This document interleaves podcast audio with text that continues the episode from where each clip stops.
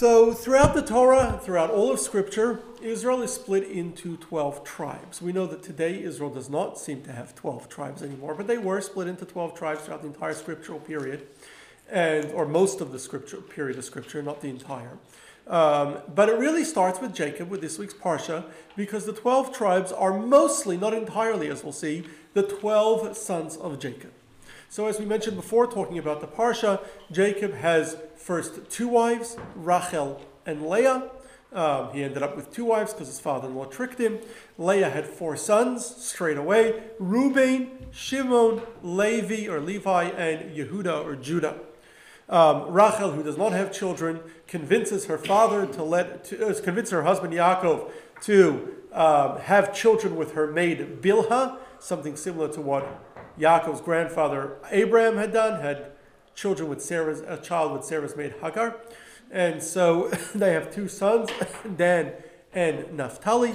Then Leah seems to be jealous of the fact that um, that uh, Rachel's uh, maid had children with Yaakov. She convinces Yaakov to have children with her own maid, Zilpah. Um, Yaakov and Zilpah have two children, Gad and Naphtali. And then after that, Leah has two more sons, Yisachar and Zavulun, followed by a daughter, Dinah. So 11 sons and a daughter altogether born from four different wives while they are in Haran. And then when they come, then Rachel finally has a son, Joseph, after all the other sons are born. And then about eight years later, after um, they spend some time, more time in Haran, and Jacob makes it back, which itself is a very long journey, discussed in next week's parsha.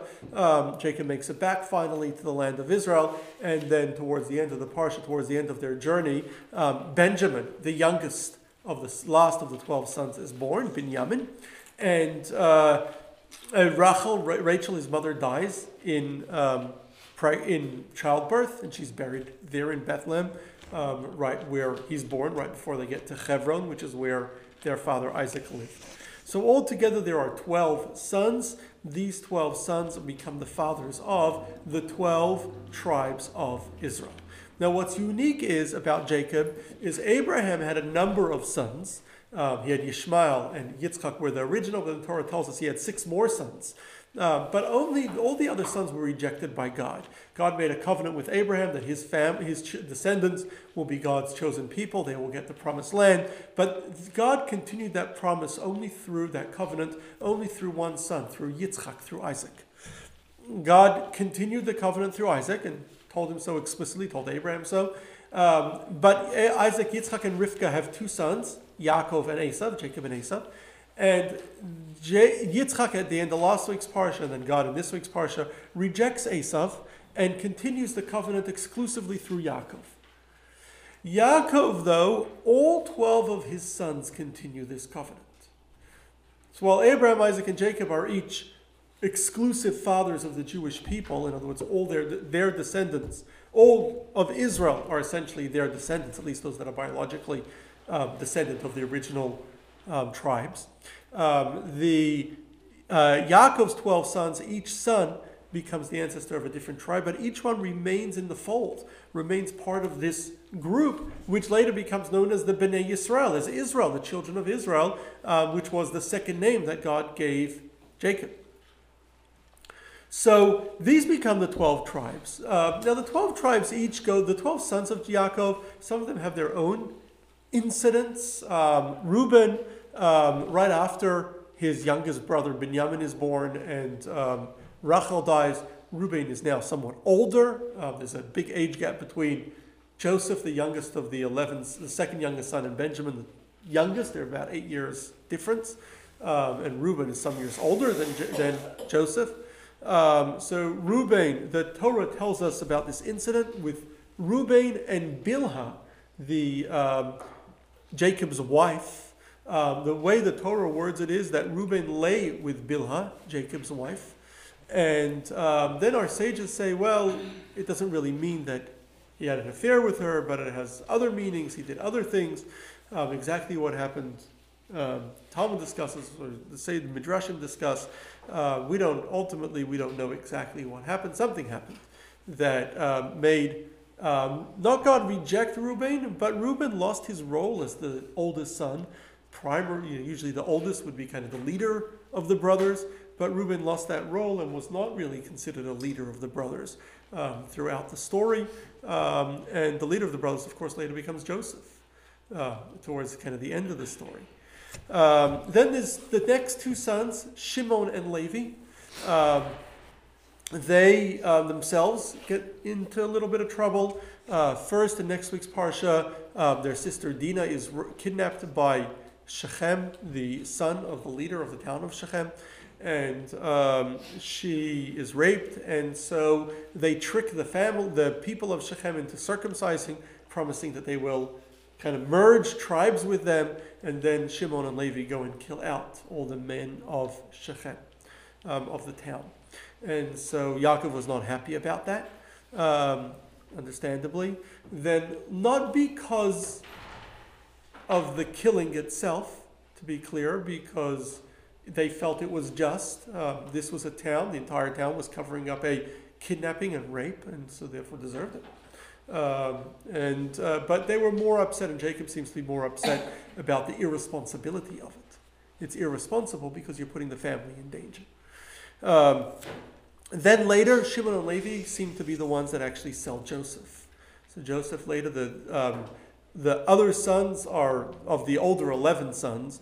The others, the ten sons, do not get along with Joseph, and they end up selling him as a slave. And Shimon and Levi tend to be the pri- seem to be the primary uh, people responsible for that sale.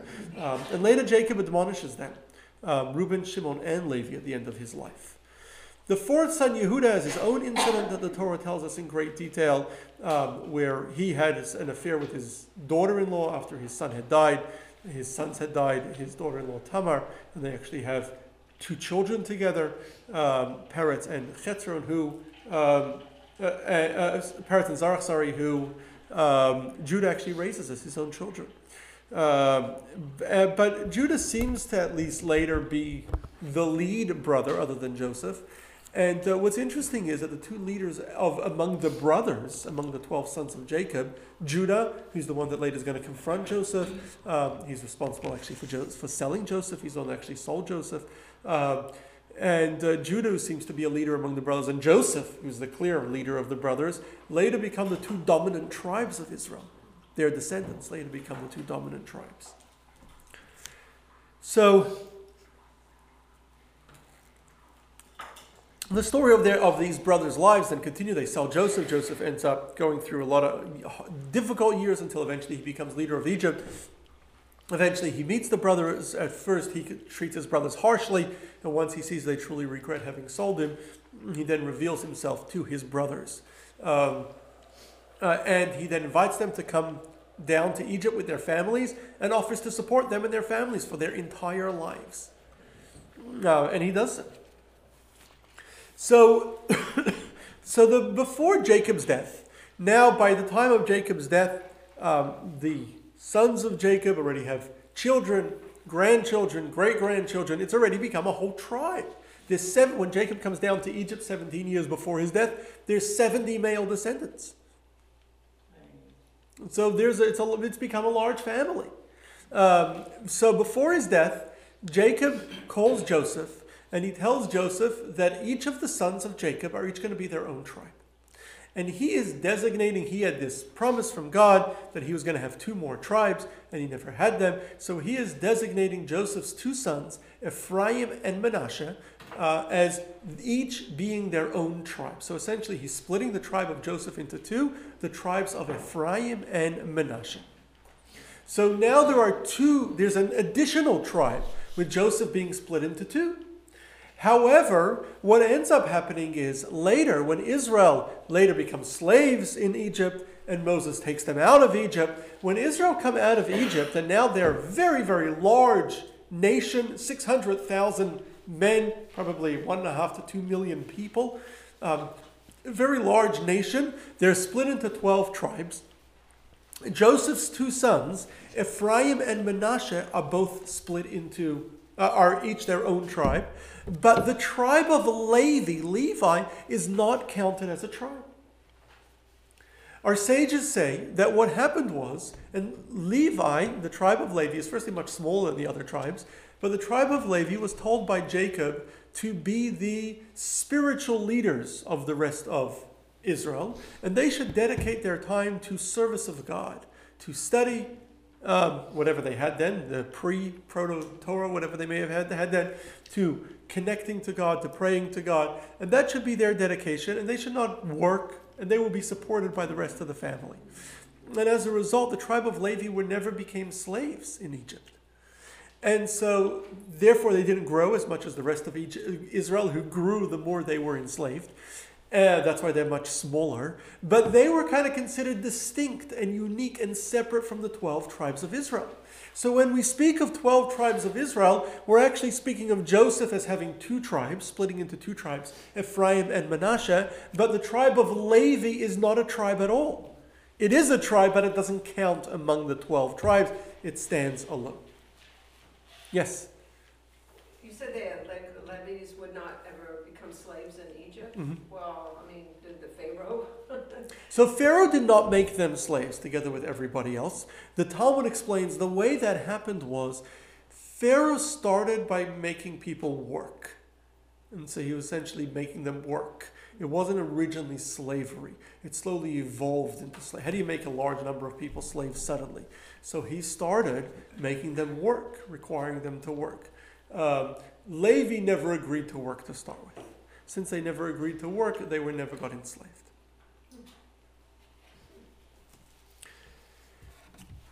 So as they so after they leave Egypt, there's now 12 tribes plus Levi.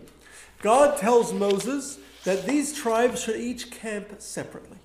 They are told that they should count the numbers of each tribe. Um, there are various, uh, the, the numbers really vary.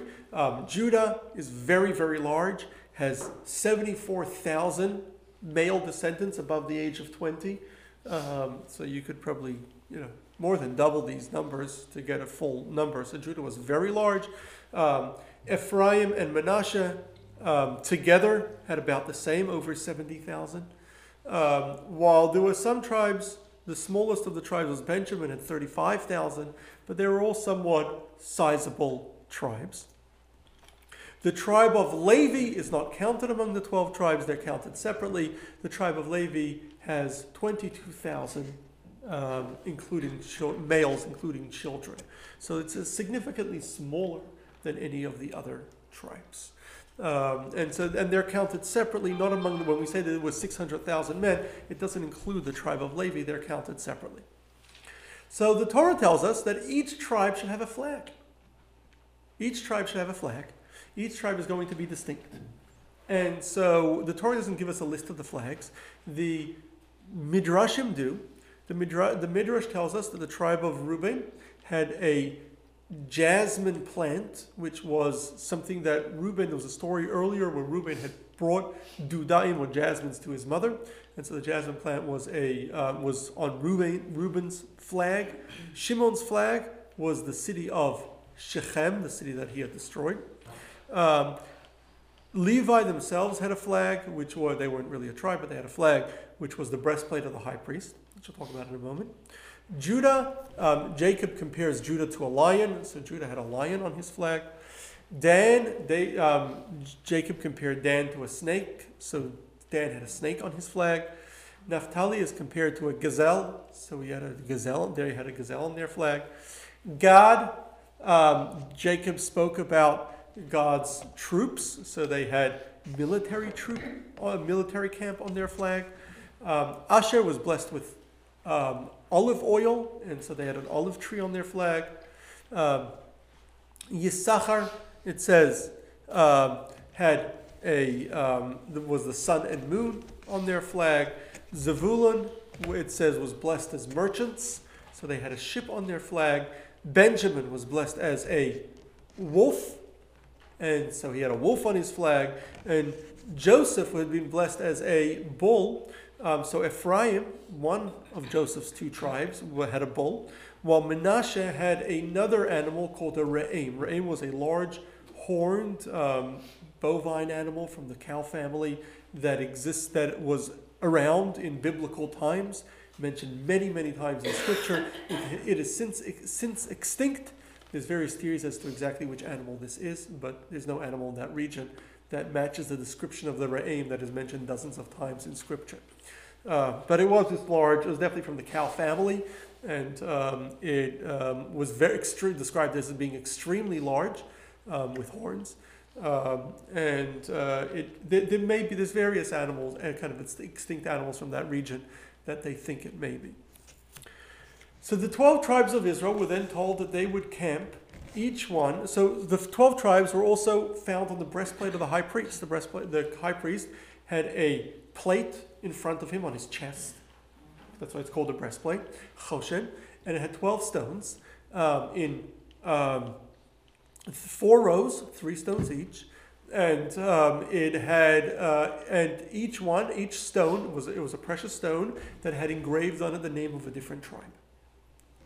And so that way, God always remembered the twelve tribes.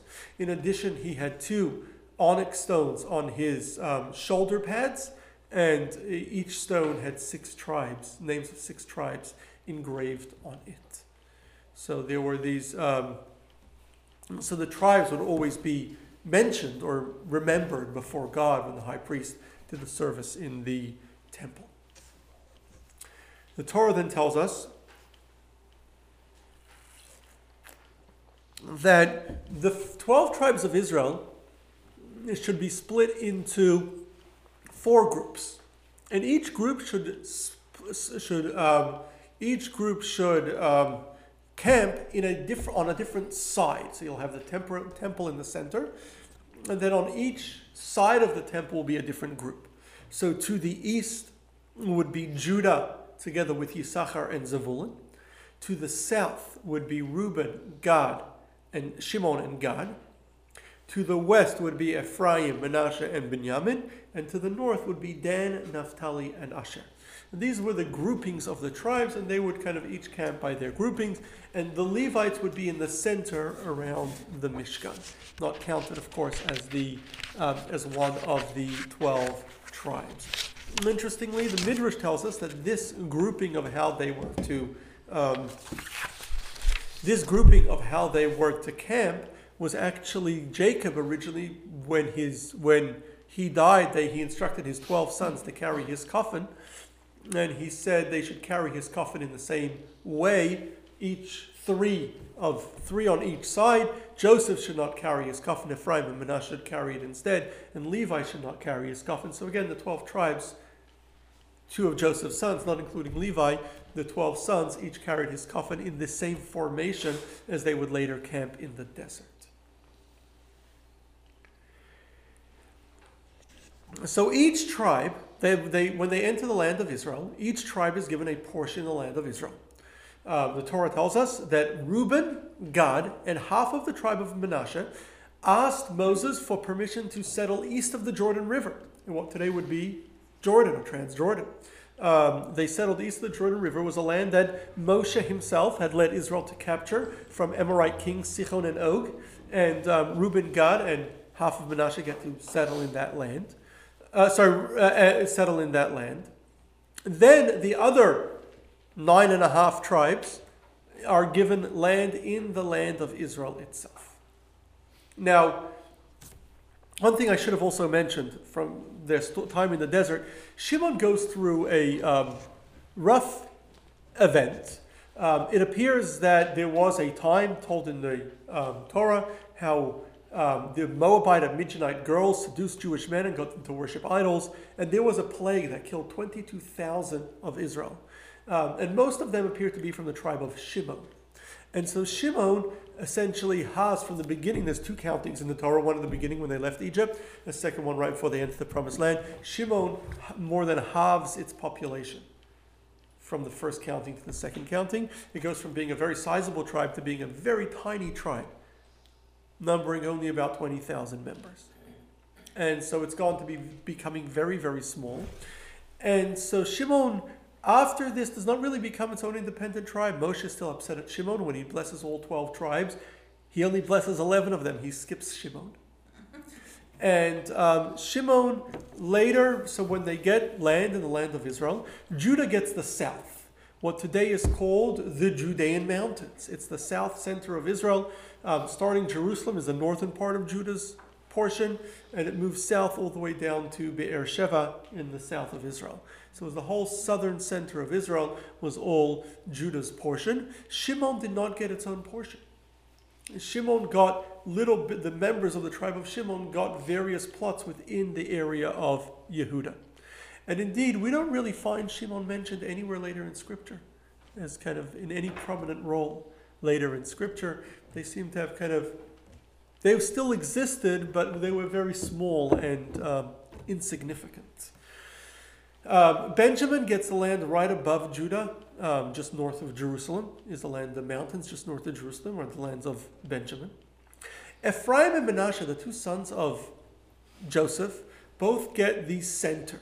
Ephraim just north of Benjamin, and Manasseh north of that. These are the mountains today known as the mountains of Samaria in central Israel. There are mountains, um, and these are the mountains where today there's the city of um, uh, the city of Shechem, um, and that whole the whole region in the center of Israel, the mountains that is the lands of Ephraim and Manasseh, and the other half of Manasseh got east of the Jordan River, um, what today is called the Golan Heights, that was given to Manasseh and the Gilad. Um, so then the um, other tribes, Gad, Naphtali, Asher, and Yisachar. Sorry, the, um, Dan gets the central coast. Zavulun gets the northern coast, they're merchants. Gad, Naphtali, Asher, and Yisachar all get the north. They all get portions in the very north. But Dan is very upset about their portion because they get a very small portion. What happens is God tells Joshua to split the land not based on size, that everyone get an equal size plot of land, but based on value. And the area that Dan gets is very fertile. So they got very small plots. They weren't happy with their plots. They come to Joshua and complain. So Joshua says, Well, if you're not happy, you're welcome to go capture land further north, you know, north of the land of Israel and go. So they did that, and they captured land at the very, very north of Israel.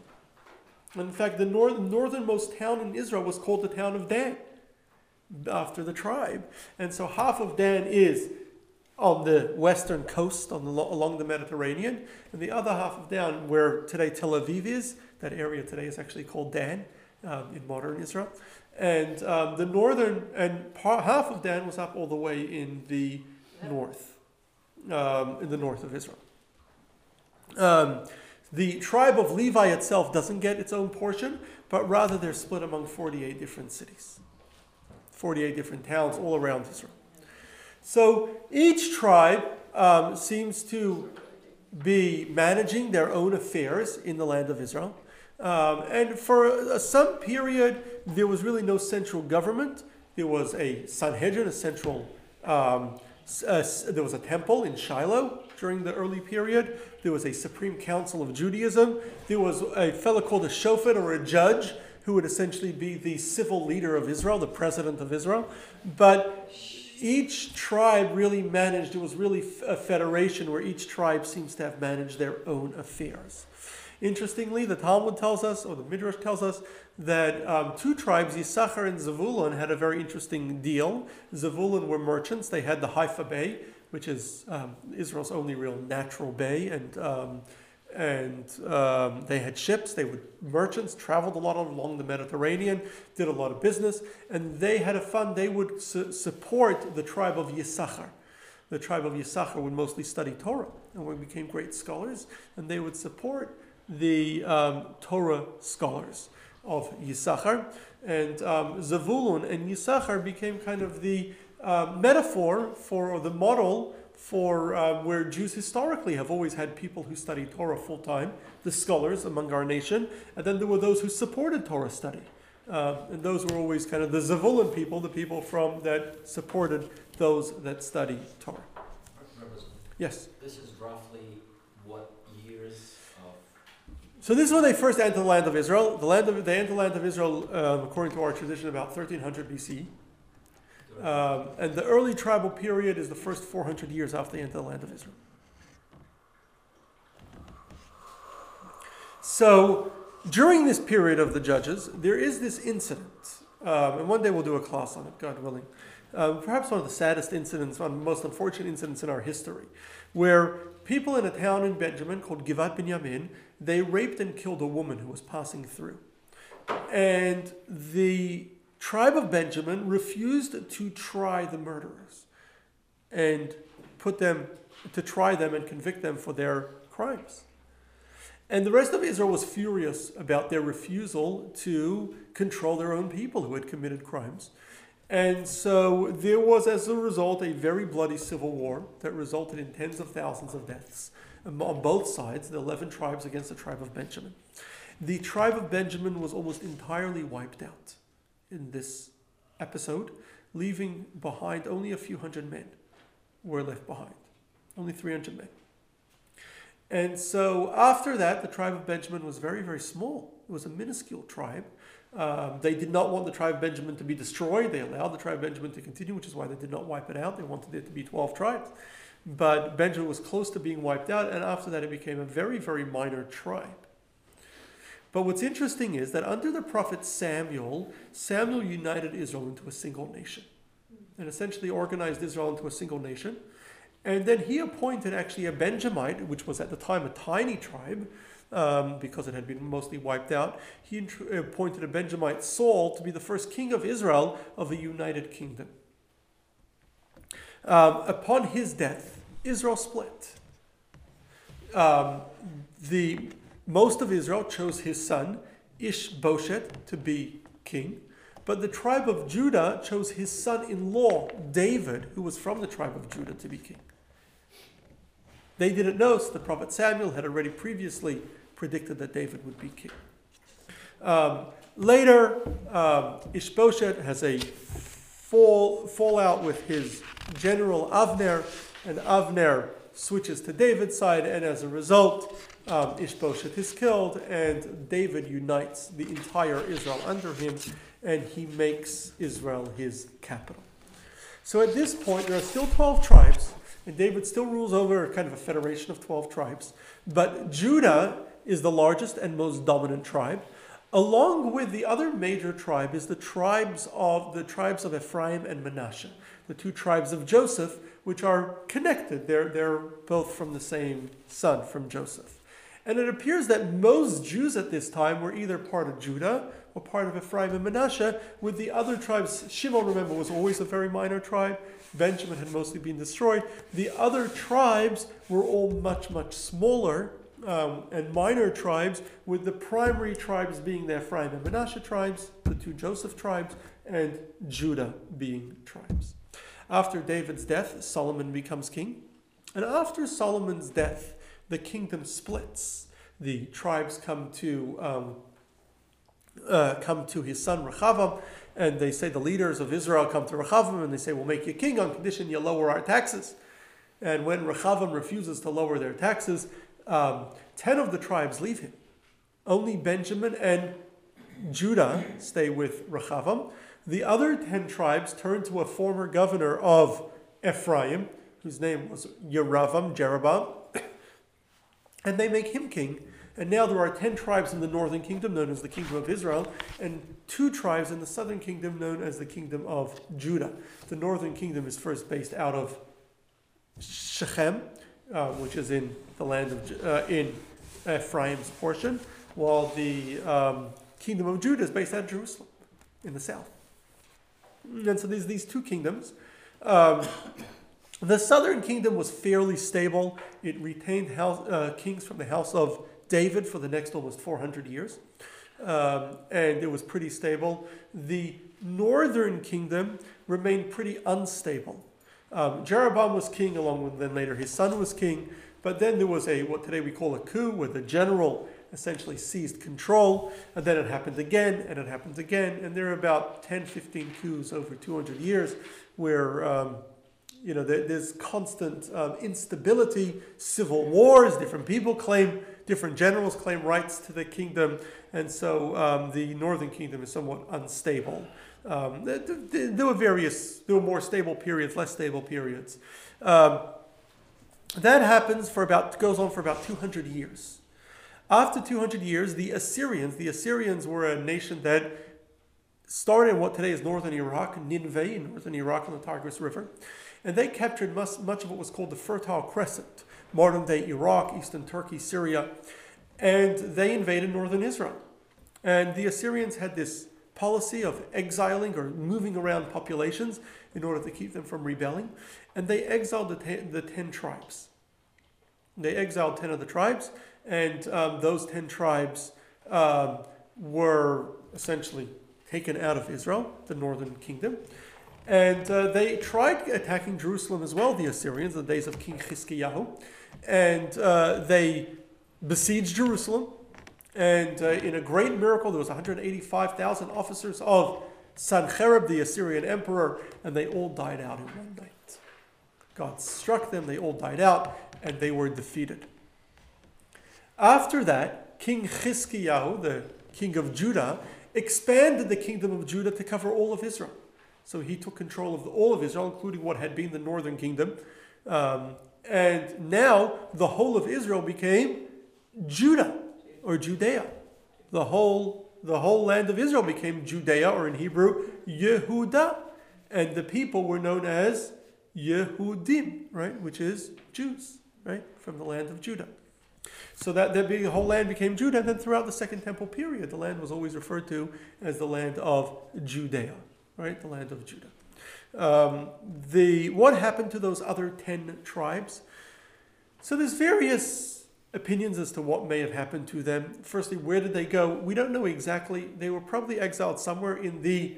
Um, they were probably exiled somewhere in the. Um, in the Assyrian Empire, um, somewhere perhaps in Mesopotamia or maybe further east in Iran, somewhere around there. We don't know exactly where. Um, there's various theories. Um, what happened to them? A couple things may have happened. They may have assimilated into whatever culture it was. They were many of them were already idolaters. Um, the it was, the northern kingdom was not as loyal to God as the southern kingdom generally. Um, they may have the the midrash suggests that many of them came back after Chizkiyahu regained control of all of Israel. Many of them returned and became citizens of the land of Judah, and essentially merged with what was now the Yehudim, the Jews. And uh, another possibility is that they made, remained in Mesopotamia. Uh, about 150 years later, the rest of the, is, the Judea would be captured by the Babylonians. The Assyrian Empire would fall to the Babylonians. The Babylonians would capture Jerusalem. They would exile most of the Jews to Mesopotamia, to Babylon, and they may have mixed in now with the Jews that came later. Possible that it's a mix of all three. Some assimilated, some returned, and some remained Jewish in Mesopotamia and later merged in with the Jews that came later. Uh, regardless, the remainder of the people became known as Jews. Um, and after that, after the 10 tribes were exiled, we stopped tracking which tribe we were from. Everyone just became known as Yehudim, members of Judah. Even though they weren't all members of Judah, we know, for example, uh, we're told that Mordechai and Esther from the Purim story were from the tribe of Benjamin, right? Which was part of Judah, but a very minor tribe after it had been wiped out some hundreds of years earlier. Um, so we may be this, today descendants of other tribes. There's no way to really know, but generally, all tribes essentially merged into Judah, which became the dominant tribes. Tribe. Uh, we are told by our prophets that in the future times when Moshiach will come, Hashem will restore the 12 tribes, and we will once again know which tribe we are from. Everyone will go back to their original portion, and there will once again be 12 tribes as we had initially, um, all united under a single king from the house of David, as it was under David. Now, so this concept of the 12, any questions before I've been talking a lot? Um, Yes, go ahead. Well, I, I've heard stories that there's a lost tribe of Israel. Is, uh, Thank you for bringing that up. Yes, I meant to mention that. So-. So the 10 tribes would be the lost 10 tribes, right? They're lost. We don't know what happened to them. I just gave you three different possibilities, and very likely all three are true. Um, throughout our history, there have been sightings of the lost 10 tribes. I, 10 tribes were exiled. I had, did a class previously about the 10 lost tribes. um, you may recall, just very briefly, um, very briefly, we have throughout had these sightings of the ten lost tribes. The there have been people who claim to be members of the ten lost tribes. There was a fellow in the 900s who showed up in Tunisia, which was in a very large Jewish community. Um, Kairouan um, was the kind of center, and it, and uh, he claimed to be from the tribe of Dan, and claimed that they lived in Ethiopia, the tribe of Dan. Um, how the Assyrian emperor would have gotten people to Ethiopia, who knows, right? He claimed actually that they left on their own. They went down to Ethiopia on their own. Um, and they had their own kingdom in Ethiopia, and he had all these fantastical stories. He even wrote a book called El, um, called Eldad Hadani. His name was Eldad from the tribe of Dan. Um, was he real? Was he an impostor? Who knows, right? No one knows. Um, I guess there's no way to know. Later, there was another fellow um, who claimed in the 1400s, who claimed to be, from, or 1500s, who claimed to be from the tribe of um, Reuben, also from Ethiopia, who showed up in Egypt um, and later made his way to Italy. Um, so there have been various individuals who claim to be from the 12 tribe, 10 lost tribes, people who claim to have found the 10 tribes. Um, there have been various nations that claim to be from the 10 tribes. Um, there, uh, alternatively, there, there have been groups in India that claim to be from the 10 tribes. Um, there have been um, people who claim that the Pashtuns in Afghanistan are from the 10 tribes, uh, 10 lost tribes. There have been the Japanese at one point claimed to be from, there have been claims that they were from the 10 lost tribes. There were claims that the American natives, American Indians, were from the 10 lost tribes. Um, in fact, an interesting tidbit Menashe ben Israel, who was the chief rabbi of, who was the ra- a rabbi from Amsterdam, who convinced Oliver Cromwell to allow, and the parliament to allow Jews back in to, and he spoke to Parliament and uh, convinced them to allow Jews back into England. Part of his argument was that since the ten lost tribes have been found in the Americas, this is in the early 17th century, uh, since the ten lost tribes have been found, the American Indians in the Americas, they were the hidden tribes still keeping the Torah, still speaking Hebrew, so he claimed. Um, and so it is time for the uh, redemption to come, for Moshiach to come. And so um, the only thing holding back Moshiach coming is Israel has to be scattered in the four corners of the earth. And since England is a corner, right, if you look at a map, England's in the corner, and Jews are not living in England. So until Jews live in England, the Messiah can't come.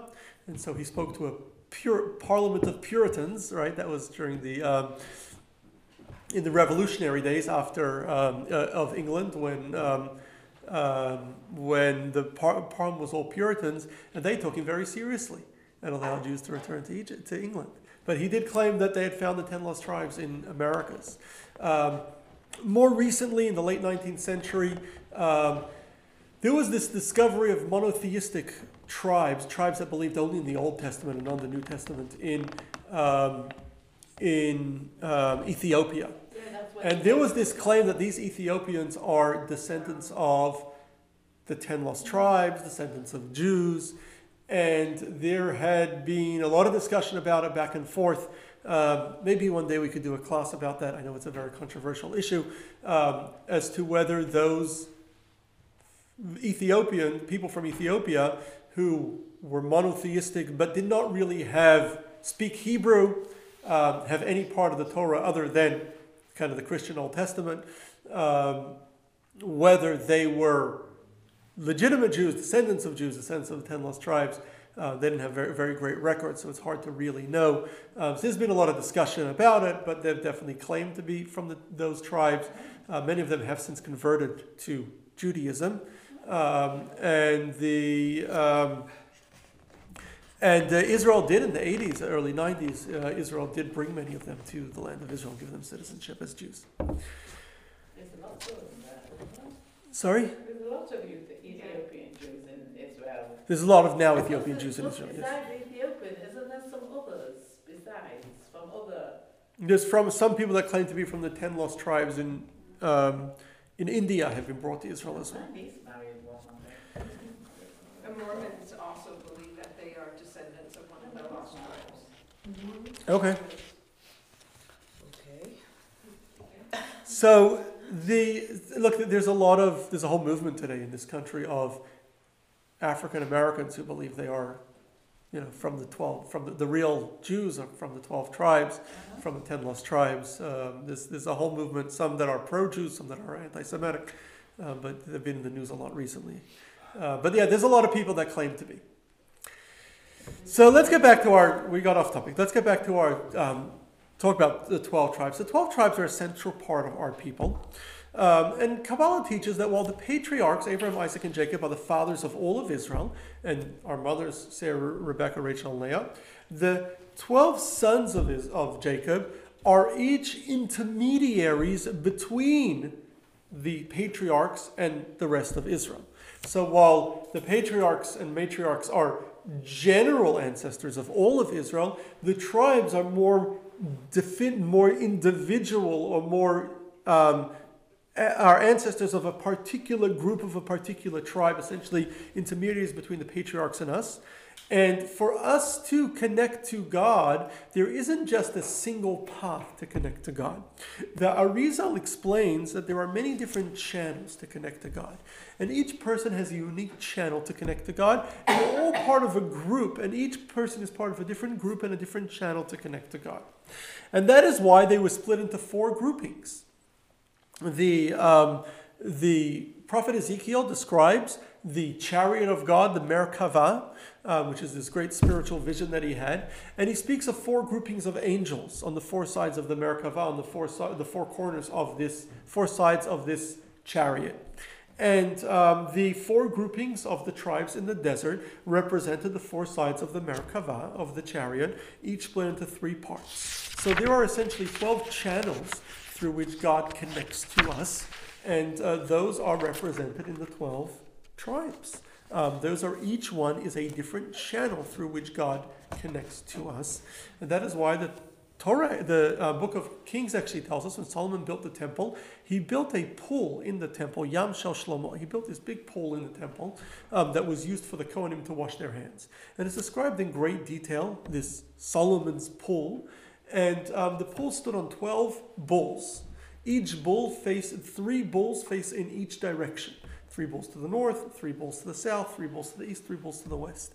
And so they represented the 12 tribes of Israel in that grouping of four, again, representing four different sides or directions from which we relate to God, and each one subdividing into three, 12 channels total of how we can relate to God. So there are these 12 unique channels uh, to connect to God through these 12 channels. Um, Kabbalah in, Kabbalah in the book of formation, book of Yetzirah, it t- tells us that those are the Yud Beis Gevule Alachson, the, thir- the 12 um, connections that we have between God and His between God and us. There are these 12 connections, and they are actually seen, um, well, the four sides are occur in nature, right? There's four sides in nature north, south, east, west. Um, that the 12 are split into. Um, there are also, if you take a cube, you will see that there are 12, um, there are 12 angles on each cube. And those 12 angles on each cube are represent, represent these 12 channels that we have to connect to God. So um, the Arizal therefore says that we, we have these different paths, these different channels to connect to God. He explains that's why there are many variations in prayer. Um, there are different Siddurim, different prayer books, uh, different communities, and different traditions. And that's because there are different channels. In the days of the 12 tribes, there were those 12 channels. And the Arizal says each of the 12 tribes made their own prayer book, had their own way to connect to God. It was only later that it all got united, but then into a single prayer book for everyone. But even then, there were variations of that original prayer book. And that's because in these different communities, and each community not only has its own prayers, but its own customs and traditions. And uh, we've done some classes, we've spoken about variations in Jewish custom and variations in Jewish tradition between different communities, different unique communities. And the reason for those variations, the Arizal says, is because there isn't a single channel to connect to God. There are different channels and different ways to connect to God. The, um, the metaphor that's often given is like an orchestra. If you have an orchestra where everyone is playing the same instrument, it won't sound very good. You need different musicians to play different instruments. So, in the same way, in our relationship to God, we have different communities with different customs, different traditions, um, the same Torah, same commandments, but different culture, different customs and traditions, because we have a different way, slight, slightly, slight variations, because each one has a different channel to God. So that's why Israel was split to remind us that not everybody has the same relationship with God, not everyone has the same channel, same way to get to God. We're not supposed to all be the same. We're supposed to be different. We're supposed to be unique, and that reason then continues. Not only do we have 12 general channels, or general channels split by each community, every individual has their own path to God. And no two people's path to God is the same. Everyone has their own way of connecting to God. Each person is part of a different group, each person has a unique role. So that is the power of the 12 tribes of Israel. When Mashiach comes, the 12 tribes will, God willing, um, be restored. We will discover which tribe we are from. There will be members still left of each of the 12 tribes. And then we will once again live um, each community by its own tribe.